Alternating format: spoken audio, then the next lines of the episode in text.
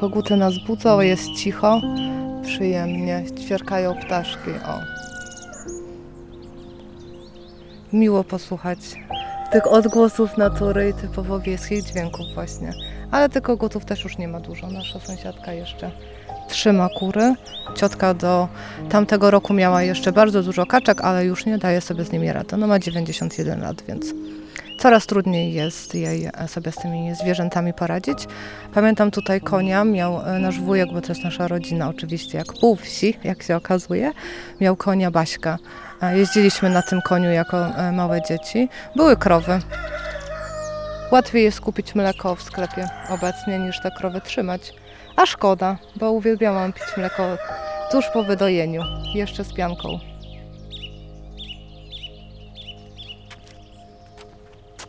Tutaj się wychowałam i mieszkałam przez pierwsze 12 lat swojego życia. Ten dom i cała ta posesja należała do mojego dziadka, Tadeusza Palucha. On zbudował właśnie ten dom tutaj, który e, widzimy z tyłu. No i mieszkałam tutaj z rodzicami właśnie. Spędziłam swoje dzieciństwo cudowne, dzieciństwo na wsi, naprawdę. No ale też bywało ciężko, bo było trochę też pracy. Musieliśmy pomagać rodzicom oczywiście w miarę swoich możliwości dziecięcych rączek, bo jesteśmy w miejscu, gdzie ludzie uprawiają tytoń głównie. No właśnie widzimy za stodołą będzie uprawa tego tytoniu. Także tak to wyglądało. O. I mamy koguta. Ludzie na wsi nie mogą wierzyć, że ktoś mógłby się zainteresować takimi rzeczami. Z tej strony bardziej będzie tego koguta ewentualnie słychać.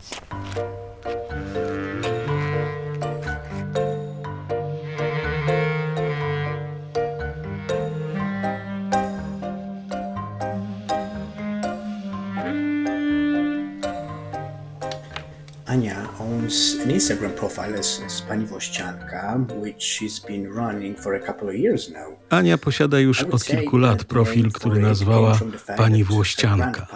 Na Instagramie i na Facebooku. Nazwa wzięła się stąd, że jej dziadkowie i przodkowie od kilku pokoleń byli Włościanami, czyli ludźmi żyjącymi z uprawy ziemi, dbającymi o swoje małe gospodarstwa. Ania Zawsze interesowała się rodzinną wioską, wolą obszańską.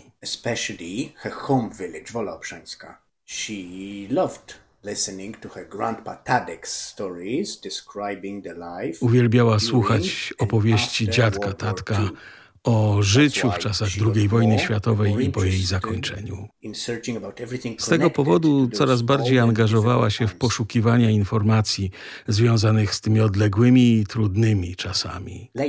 Później jej fascynacja sprawiła, że rozszerzyła poszukiwania również na lata wcześniejsze.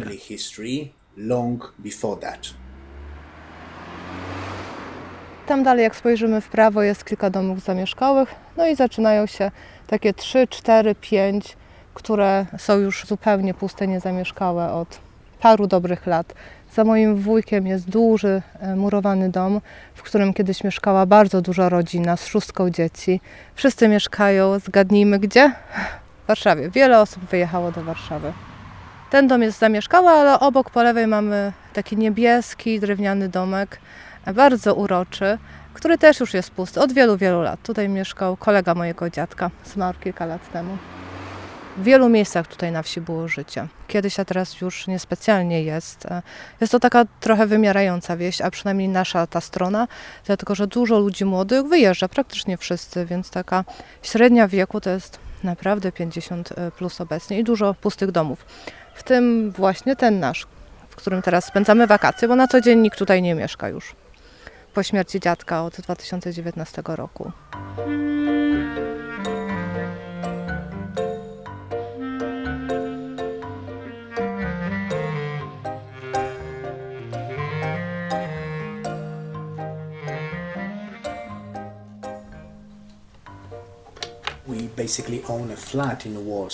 Mamy mieszkanie w Warszawie i kiedy nadeszła pandemia koronawirusa, wszyscy zostaliśmy zamknięci w domach na kilka tygodni.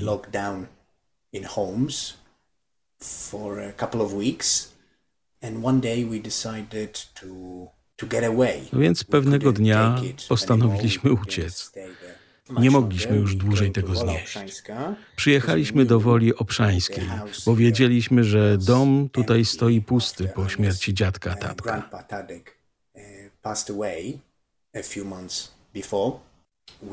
Pomyśleliśmy, że będzie to świetna okazja, żeby spędzić trochę czasu na wsi, nacieszyć się przestrzenią, pokazać naszym dzieciom, jakie to fantastyczne spędzać czas z naturą with the nature.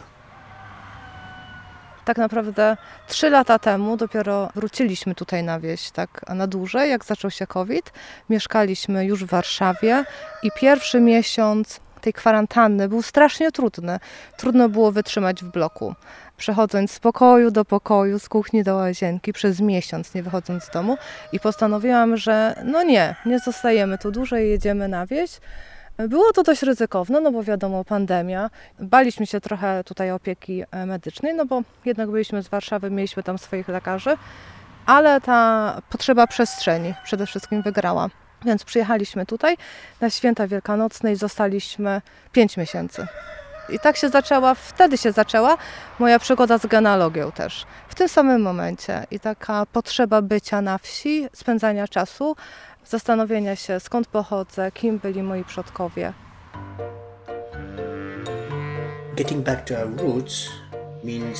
Powrót do korzeni oznacza ciągłe odkrywanie wiedzy na temat członków rodziny.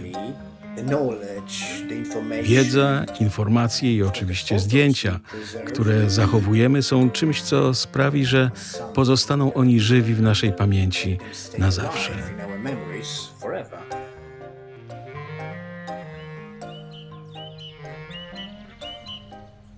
Mój tata nie żyje, zmarł 8 lat temu, chorował, a moja mama mieszkała w Biłgoraju. Ja też mieszkałam właśnie stąd, wyprowadziliśmy się do Biłgoraja, a obecnie mama sprzedała dom w Biłgoraju i mieszka w Warszawie. Przyjechała do nas. Podjęła taką decyzję i jest bardzo szczęśliwa. Mówi, że to była najlepsza decyzja w jej życiu, że nie została, nie czekała na to, kiedy my ją będziemy odwiedzać i przyjeżdżać, tylko sama podjęła taką bardzo odważną decyzję, mając prawie 60 lat, sprzedając wszystko, zostawiając ten dom, bo e, nie mogliśmy się zdecydować, żeby go sprzedać. Naprawdę było nam bardzo, bardzo szkoda. To jest tak zwana nasza ojcowizna. I mama sprzedała dom w Biłgoraju i mieszka kilometr od nas w Warszawie. Pracuję w przedszkolu, do którego uczęszczają moje dzieci. To jest niesamowite. Poza tym moim marzeniem takim uważałam, że nigdy do tego nie dojdzie. Było móc pójść na obiad do mojej mamy w niedzielę i wrócić do domu. Tak po prostu. Nie pakować się, nie robić wycieczki na weekend, na 2-3 dni, tylko móc po prostu przyjść do niej, zjeść obiad, pogadać i wrócić do siebie. No i teraz mam taką możliwość. Także luksus, to jest prawdziwy luksus, naprawdę. Bardzo to lubię. Bardzo to doceniam. Tak, coś wspaniałego. Ojcowiznę określiłbym jako coś, co ludzie posiadają i o co dbają całe swe życie, po to, aby przekazać swoim dzieciom lub wnukom, gdy ich samych już zabraknie. Ojcowizna w moim odczuciu doprowadziła do utworzenia takiego pojęcia jak ojczyzna i tożsamość lokalna, a nawet narodowa. To szalenie istotne, byśmy interesowali się życiem naszych przodków i ich historią.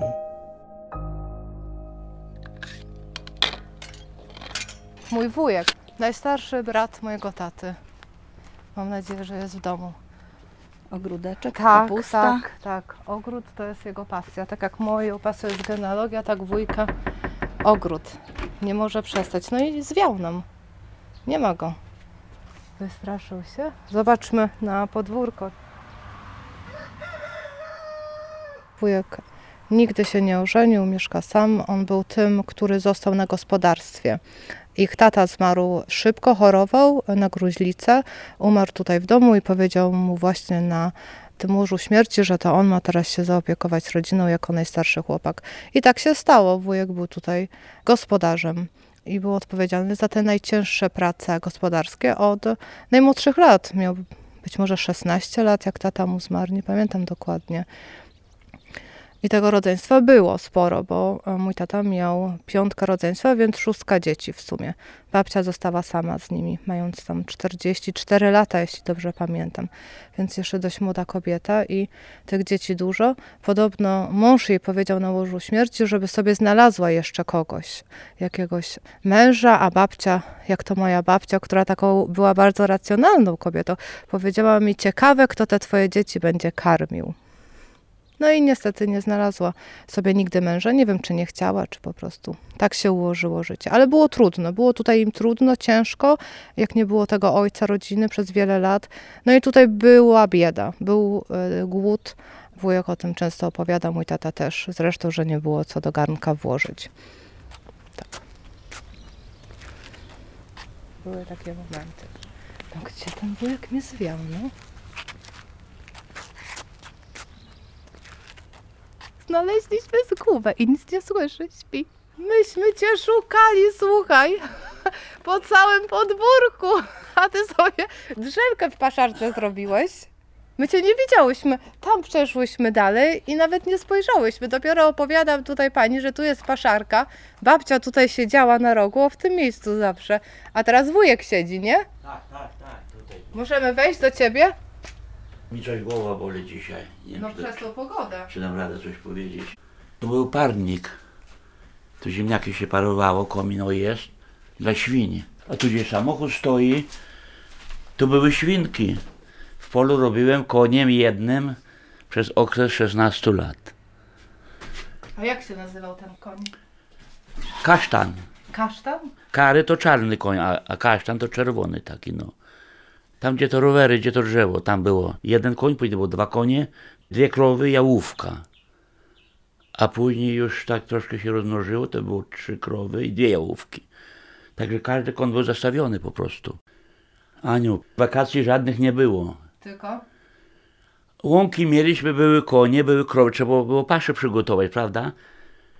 A łąki mieliśmy aż za Olchowcem. Tam co ta borówka teraz jest. Bo tam Peger miał łąki. Jeździliśmy, het tam co dwie rzeki się schodzą. Bo tu płynie Wirowa, a tam ta z lasu, od szumów, Tanew. Od borowych młynów. Łąki byli w takich paskach.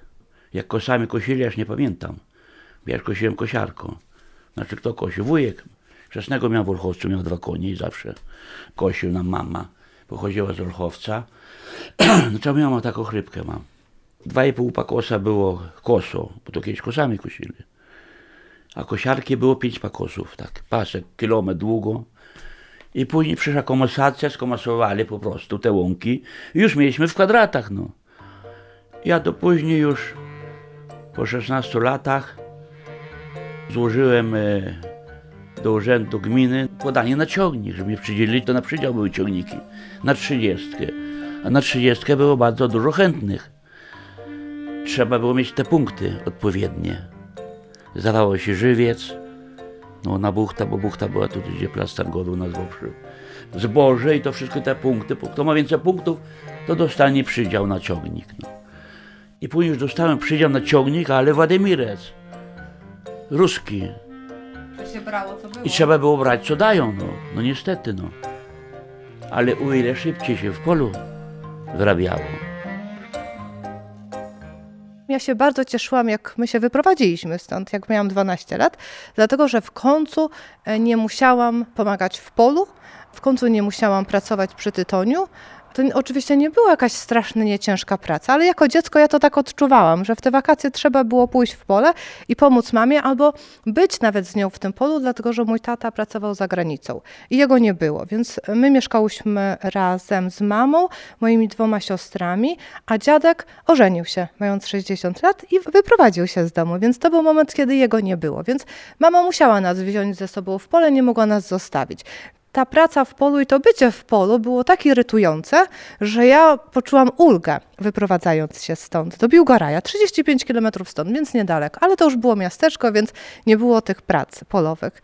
A teraz jak przyjeżdżam, to uwielbiam tu być. Uwielbiam. Ale w pole w dalszym ciągu nie specjalnie lubię chodzić. Nie muszę, ale też cieszę się, że nie muszę, naprawdę, bo to jest ciężka praca. Przede wszystkim tu, gdzie ludzie uprawiają tytoń i to jest bardzo ciężka praca w trakcie całych wakacji, dwóch, trzech miesięcy, taka naprawdę intensywna zrywanie, suszenie, zrywanie, suszenie, zrywanie, suszenie. Teraz robi się to już inną metodą, bo nie nawleka się tych drutów, tylko są kontenery i na te kontenery dużo większa ilość. No, zupełnie inna produkcja niż to, jak my pracowaliśmy przy tytoniu. Ale w dalszym ciągu, jak przejdziemy się po okolicy, to większość pól będzie polami tytoniowymi. Dzień dobry, ciotko. Dzień dobry. Czy lubicie, jak my przyjeżdżamy tutaj na wieś? Tak, I lubię. dlaczego? A, a lubię, bo tak zawsze sąsiadów nie mam z tej strony.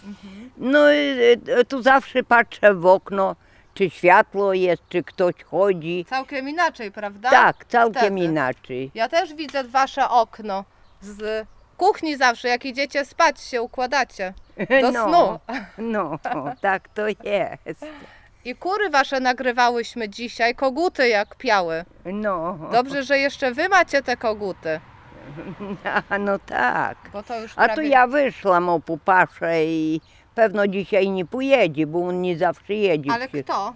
A m, jeździ samochód taki z paszą. On już jechał, ciotko. To ja wyszła o 10, przy 10 to może sklep jechał. Sklep jechał i z Paszą też jechał, bo teś też mówił, że o z Paszą jedzie, gra melodię, więc był. A co wy chcecie kupić? A na to ja chciała tej paszy, ale to niekoniecznie musowo. Nie dzisiaj. A to dla kur ta Pasza, czy dla Oj, kogo? to tam dla kur, ale to tu ja najwyżej pójdę do domu. No to był. Mi się wydaje, że był, wiecie? Może i był, może No. i tak tu. To wy tu z wózkiem No, po tą Paszę? tak. Aha. To mi się wydaje, że był. Nie wiem czemu tak wcześnie dzisiaj. Wy jesteście 30. Pierwszy rocznik? A czy ja tam pamiętam, którym Nie, to w którym się urodziliście roku, ciotko. Ja w drugim. A w drugim, w 32. No, ja już mam 90 lat, no to, to już tak się to nie upowi wszystkiego. Tak dużo, ciotko, pamiętacie. No, może i tak, Pewnie. bo są taki ludzie, że wcale nie pamiętają nic. Kilometr mamy do granicy. Galicji tak zwanej, bo tam był zabór pruski, prawda? Pruski, co ja mówię, zabór Młody, austriacki, młody, więc mówimy Galicja na nich i Galicjany. Tam więcej łąki pastwisk, prawda? Na Podkarpaciu, na Moszczenicy mają więcej krów ludzie. No. U nas tutaj było trochę gospodarzy, którzy mieli, ale już Wszyscy- praktycznie wszyscy zrezygnowali. Kto to nam został? Tylko jeden gospodarz na kolonii z krową i z koniem, nie? Karwan. A no, a i tam I na wiosce w tamtym końcu też jeszcze ktoś ma krowy. Aha. Padjasek pewno. Jak to padjasek? Padjasków jest tutaj A mnóstwo. padjasków I sytyk, dużo, ciotka też no. syta. To jest wioska Padjasków i Sytych i Postrzechów. No, Chociaż Postrzechów już trochę mniej.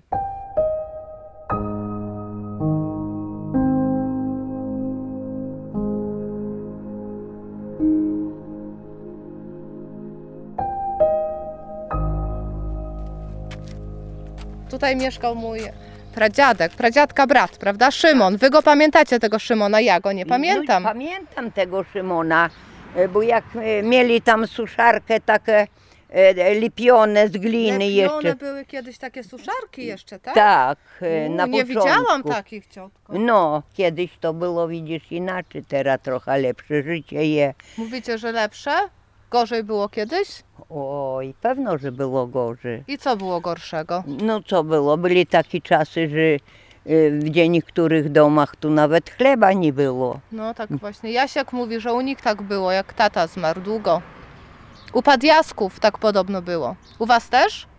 Nie, u nas nie było. Ja nie, głodu nie pamiętam, ale tak u moich sąsiadów tu było tak. A u moich paluchów tak było? A u paluchów nie wiem, ja tu w ten czas nie mieszkała, ale pewno było też gorzej. Pewno było biedniej jak tu u sytych. Mhm. No tak słyszałam, że było bidno. Bardzo. No, no to właśnie. A mój los malynie, rozwijaj się. Czuję się naprawdę dumny z bycia Polakiem i chciałbym to uwiarygodnić. can. That's why we have a flag Dlatego mamy flagę, która jest wywieszona tuż przed naszym domem. Powiewa każdego dnia. our love and and uh, patriotism towards our country. A jak mi odpowiesz, nie kocham cię. Ułani welbują, strzelcy maszerują, za, zaciągnę się. Ułani welbują, strzelcy maszerują, zapytam się. Brawo, przepięknie, Zofia. To jest moja ulubiona piosenka. Uwielbiam, jak śpiewasz. Pani Basia w Warszawie.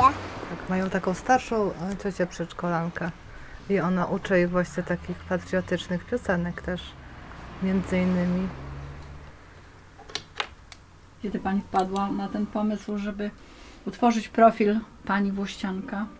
W momencie, gdy e, widziałam moich najbliższych, jak przewracają oczy na mój widok, bo biegnę znowu z jakimś newsem, bo odkryłam, że ktoś w rodzinie robi to, a ktoś miał tyle dzieci, a ktoś jeszcze inny nazywał się tak i inaczej.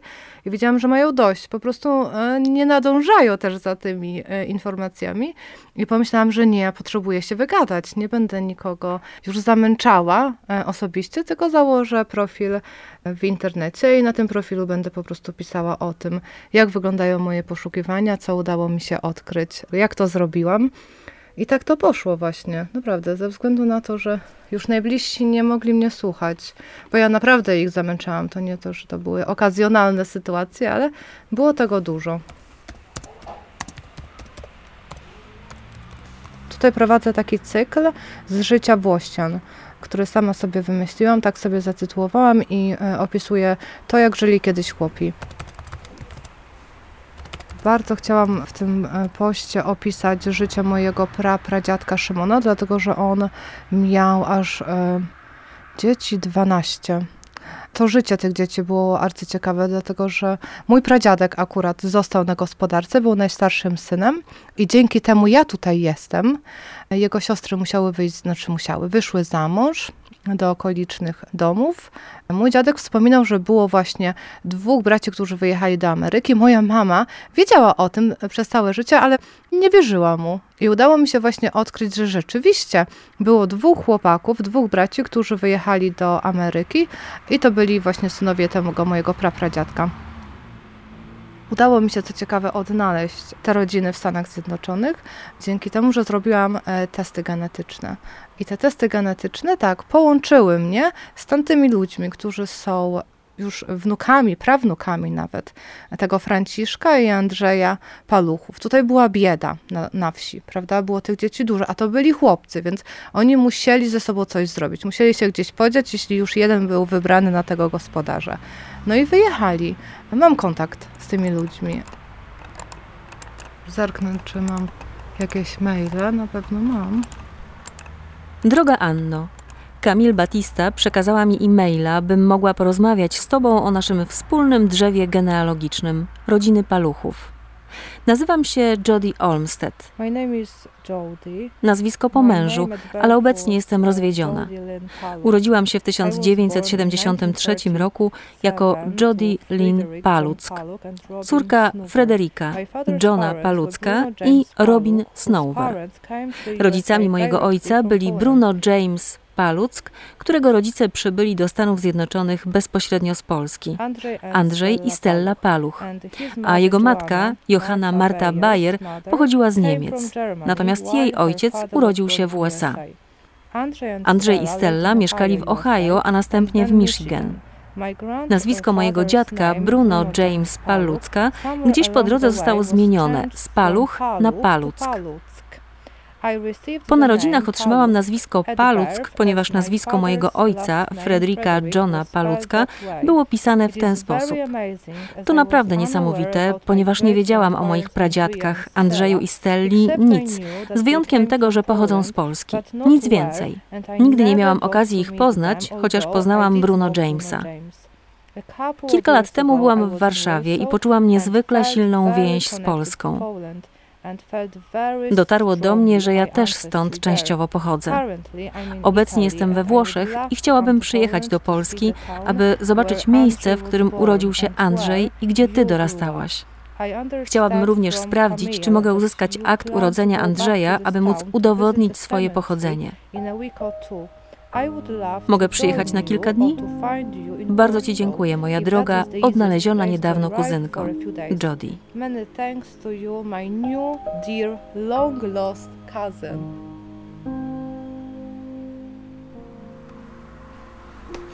Stasio wybiera książkę. Już idzie. O kociętach? Aha, To też stara książka dostaliśmy. O, uwielbiam ją. Uwielbiasz tę kotkę. Mhm. Czekaj, puścimy jakąś Stasię. Ale na głos czytaj. Już, już.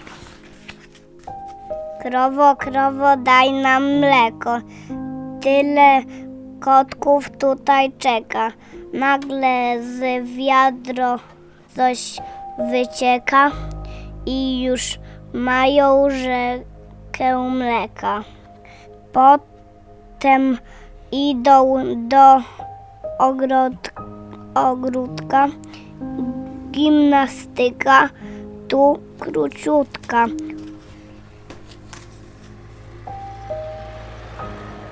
To jest cudowne, to jest niebywały luksus, którego się totalnie nie spodziewałam, że kiedykolwiek do tego dojdzie, że ja będę mogła tutaj być tak długo i że będę mogła pokazać, co najważniejsze, moim dzieciom tą wieś, to życie na wsi, bycie tutaj, tą przestrzeń, to powietrze, te ptaki śpiewające, tą rodzinę, która jest na każdym kroku to, że moje dzieci wiedzą, że teraz ulicą jedzie pan Wójcik i że ma trzy traktory. Chyba to jest cudowne. Stanisław, który obserwuje wszystko. A więc bawmy się z ostrożnością.